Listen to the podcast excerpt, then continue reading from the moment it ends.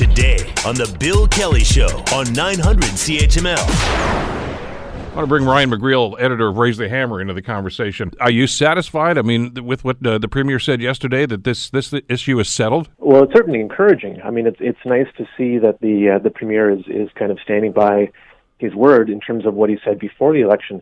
You know, the um, the the anti LRT uh, organization, I guess, the, the, the the politicians and the people who are against it uh, insisted on making this election into a referendum on LRT. You know, every other issue that we probably needed to be talking about was pushed off to the margins, and instead this became, you know, if you support LRT, vote for Fred, and if you oppose LRT, vote for the other guy.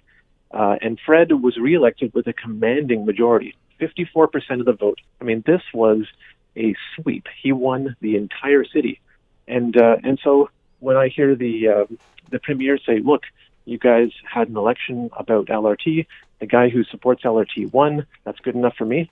I mean, I hope that is. It should be. It certainly should be. This shouldn't have been an issue even in this election. The Bill Kelly Show, weekdays from 9 to noon on 900 CHML.